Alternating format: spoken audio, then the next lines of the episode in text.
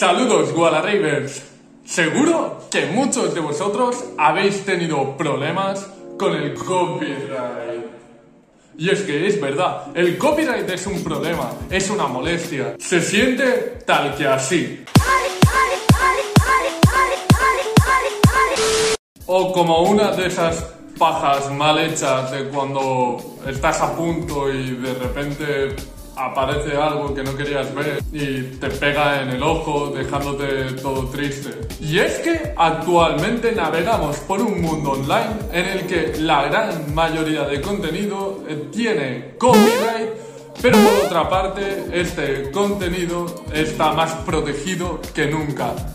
Así que en este vídeo te voy a enseñar métodos que puedes utilizar para poder generar contenido sin ningún tipo de problema. Así que prepárate y ponte los guantes de boxeo porque vas a tener que pelear contra el copyright. Por lo tanto, si alguna vez te han desmonetizado o tirado un vídeo, ve este vídeo hasta el final, porque en él encontrarás las técnicas y truquitos que te ayudarán a no preocuparte más por este tema. Recuerda, antes que nada, suscribirte a nuestro canal y darle a like al vídeo, compartirlo e incluso comentarlo para ayudar a la comunidad. Así seguiremos gestionando mucho más contenido de calidad. Espero que os guste. ¡Empecemos! Si hay dos formas de subir audio sin preocuparse por el copyright, una de ellas sería SoundCloud y otra Mixcloud. Yo utilizo SoundCloud y no tengo ningún problema con el copyright. Sí que es verdad que pago la membresía premium, no sé qué, pero por lo demás es genial. Son 8 euros con 25 con los que no tienes ningún tipo de limitación a la hora de subir cualquier tipo de sesión. Realmente os lo recomiendo muchísimo. Y por otra parte está Mixcloud, que no tiene... Eh, ningún tipo de limitación a la hora de subir cualquier tipo de audio o lo que requeráis de subir. Y por otra parte tenéis Mixcloud, que es lo mismo en audio, pero sin ningún tipo de limitación. Por lo tanto, podéis subir lo que queráis. Otra de las formas para tener cuidado con el tema del copyright podría ser la de seleccionar el contenido previamente a hacer cualquier tipo de contenido. Es decir, por ejemplo, vas a hacer una sesión para YouTube, tendrás que buscar canciones que no hagan que te vayan a banear el vídeo. Es decir, tendrás que hacer una selección previa. Llevará mucho trabajo, pero créeme, es mucho mejor que al final te acaben baneando el vídeo. Así que planea tu sesión, exporta el archivo de audio, súbelo en un vídeo. Dentro de YouTube, en tu canal secundario, en el canal oculto, y una vez tengas la certeza de qué canciones puedes subir y cuáles no, ves modificándolas, ves jugando en ese vídeo, añade una, añade otra, hasta que al final no tengas ningún tipo de limitación.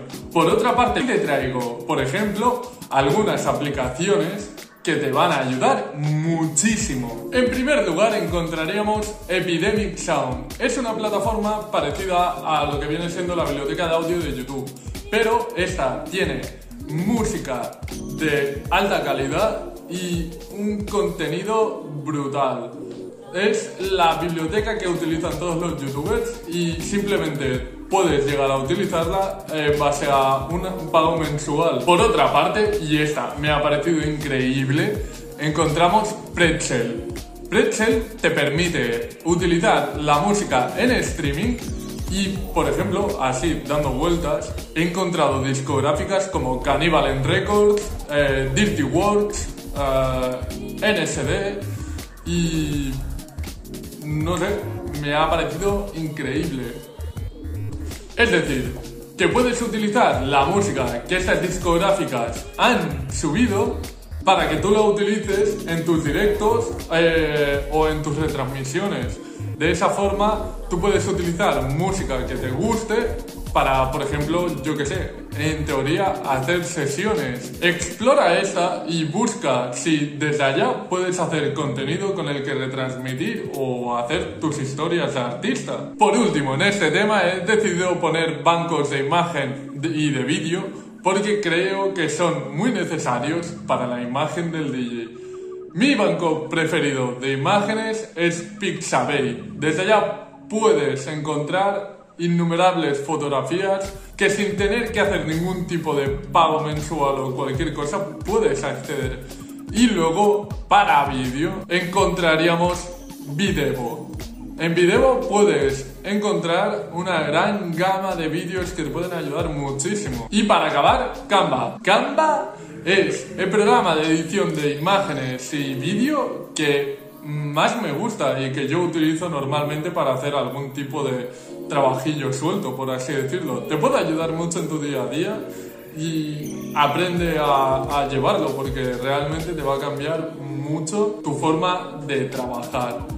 Puedes acceder a una cantidad de material gratuito increíble, muy vasta, y te va a venir muy bien para, cualquier tipo de contenido que quieras hacer. ¿Y qué otros trucos considero para poder eludir el copyright? Aquí los tenéis.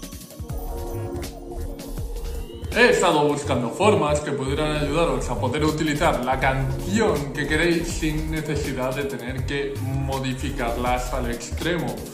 Así que aquí van los puntos. Por una parte, deberíais de bajar los tonos y subir los BPM. De otra manera, si produces o tienes algún tipo de habilidad con algún editor de sonido, podrías hacer lo siguiente.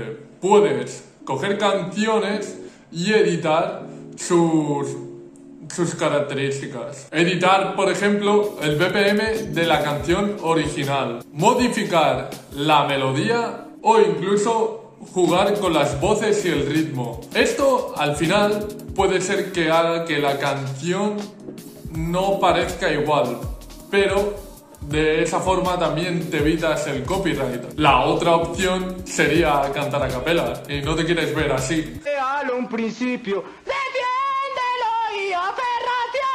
Espero que hayas sacado técnicas que te ayuden a hacerlo mucho mejor. Al final, sortear el copyright es algo que requiere trabajo y tiempo.